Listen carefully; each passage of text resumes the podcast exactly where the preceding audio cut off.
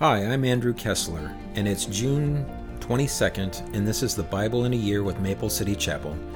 The readings for today are 2 Kings 3 through 2 Kings 4:17, Acts 4 8 through 28, all of Psalms 140, and Proverbs 17, verse 22.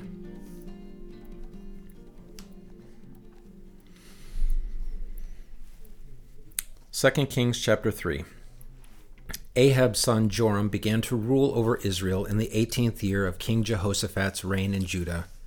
He reigned in Samaria 12 years. He did what was evil in the Lord's sight, but not to the same extent as his father and mother. He at least tore down the sacred pillar of Baal that his father had set up. Nevertheless, he continued in the sins that Jeroboam son of Nebat had committed and led the people of Israel to commit. King Mesha of Moab was a sheep breeder. He used to pay the king of Israel an annual tribute of a hundred thousand lambs and the wool of a hundred thousand rams. But after Ahab's death, the king of Moab rebelled against the king of Israel. So King Joram promptly mustered the army of Israel and marched from Samaria. On the way, he sent this message to King Jehoshaphat of Judah The king of Moab has rebelled against me. Will you join me in battle against him? And Jehoshaphat replied, Why, of course, you and I are as one. My troops are your troops, and my horses are your horses. Then Jehoshaphat asked, What route will we take? We will attack from the wilderness of Edom, Joram replied. The king of Edom and his troops joined them, and all three armies traveled along a roundabout route through the wilderness seven days.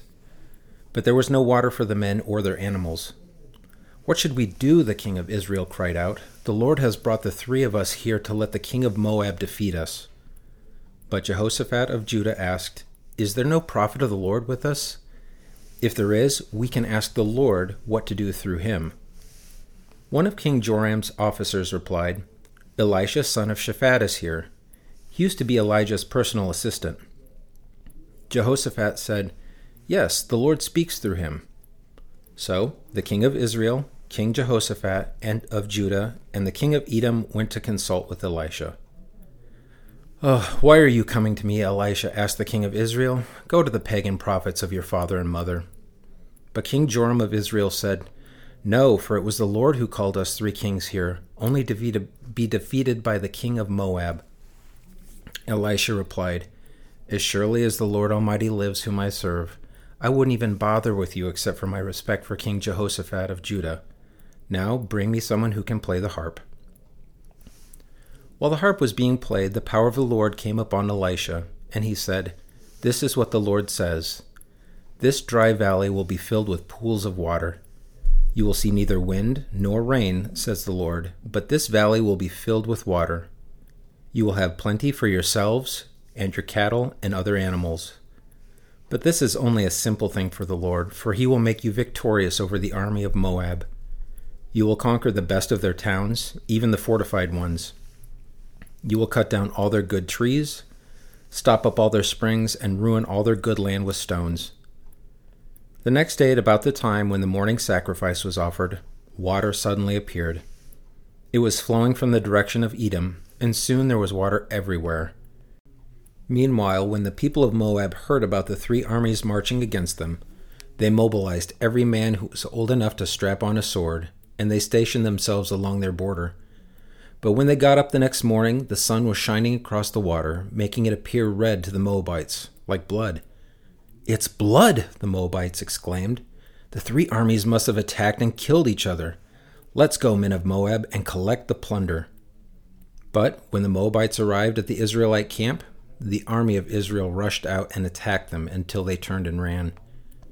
The army of Israel chased them into the land of Moab, destroying everything as they went. They destroyed the towns, covered their good land with stones, stopped up all their springs, and cut down all the good trees. finally, only Kirjath and its stone walls were left, but men with slings surrounded and attacked it. When the king of Moab saw that he was losing the battle, he led 700 of his swordmen in a desperate attempt to break through the enemy lines near the king of Edom. But they failed. Then the king of Moab took his oldest son, who would have been next king, and sacrificed him as a burnt offering on the wall. So there was great anger against Israel, and the Israelites withdrew and returned to their own land. Chapter 4 One day the widow of a member of the group of prophets came to Elisha and cried out, My husband who served you is dead, and you know how he feared the Lord. But now a creditor has come threatening to take my two sons as slaves. What can I do to help you? Elisha asked. Tell me, what do you have in the house? Nothing at all except a flask of olive oil, she replied. And Elisha said, Borrow as many empty jars as you can from your friends and neighbors. Then go into your house with your sons and shut the door behind you. Pour olive oil from your flask into the jars, setting each one aside when it's filled. So she did as she was told. Her sons kept bringing jars to her, and she filled one after another. Soon every container was full to the brim. Bring me another jar, she said to one of her sons. There aren't any more, he told her. And then the olive oil stopped flowing. When she told the man of God what had happened, he said to her, Now sell the olive oil and pay your debts, and you and your sons can live on what is left over. One day Elisha went to the town of Shunem. A wealthy woman lived there, and she urged him to come to her home for a meal. After that, whenever he passed that way, he would stop there for something to eat. She said to her husband, I am sure this man who stops in from time to time is a holy man of God. Let's build a small room for him on the roof and furnish it with a bed, a table, a chair, and a lamp. Then he will have a place to stay whenever he comes by. One day Elisha returned to Shunem, and he went to his upper room to rest. He said to his servant Gehazi, Tell the woman from Shunem I want to speak to her. When she appeared, Elisha said to Gehazi, Tell her, We appreciate the kind concern you have shown us. What can we do for you? Can we put in a good word for you to the king or the commander of the army? No, she replied, My family takes good care of me. Later, Elisha asked Gehazi, What can we do for her? Gehazi replied, She doesn't have a son, and her husband is an old man. Call her back again, Elisha told him. When the woman returned, Elisha said to her as she stood in the doorway, Next year at this time you will be holding a son in your arms. No, my lord, she cried. O oh, man of God, don't deceive me and get my hopes up like that. But sure enough, the woman soon became pregnant, and at that time the following year she had a son, just as Elisha had said. Acts 14, verse 8. While they were at Lystra, Paul and Barnabas came upon a man with crippled feet. He had been that way from birth, so he had never walked. He was sitting and listening as Paul preached. Looking straight at him, Paul realized he had faith to be healed. So Paul called to him in a loud voice, Stand up! And the man jumped to his feet and started walking. When the crowd saw what Paul had done, they shouted in their local dialect, These men are gods in human form. They decided that Barnabas was the Greek god Zeus and that Paul was Hermes, since he was the chief speaker. Now the temple of Zeus was located just outside the town. So the priest of the temple and the crowd brought bulls and wreaths of flowers to the town gates, and they prepared to offer sacrifices to the apostles. But when the apostles Barnabas and Paul heard what was happening, they tore their clothing in dismay and ran out among the people, shouting, Friends, why are you doing this? We are merely human beings just like you. We've come to bring you the good news that you should turn from these worthless things and turn to the living God who made heaven and earth, the sea, and everything in them. In the past, he permitted all nations to go their own ways, but he never left them without evidence of himself and his goodness. For instance, he sends you rain and good crops and gives you food and joyful hearts. But even with these words, Paul and Barnabas could scarcely restrain the people from sacrificing to them. Then some Jews arrived from Antioch and Iconium and won the crowds to their side. They stoned Paul and dragged him out of town, thinking he was dead. But as the believers gathered around him, he got up and went back into town. The next day he left with Barnabas for Derbe. After preaching the good news in Derbe and making many disciples, Paul and Barnabas returned to Lystra, Iconium, and Antioch of Pisidia when they, where they strengthened the believers. They encouraged them to continue in the faith, reminding them that we must suffer many hardships to enter the kingdom of God. Paul and Barnabas also appointed elders in every church.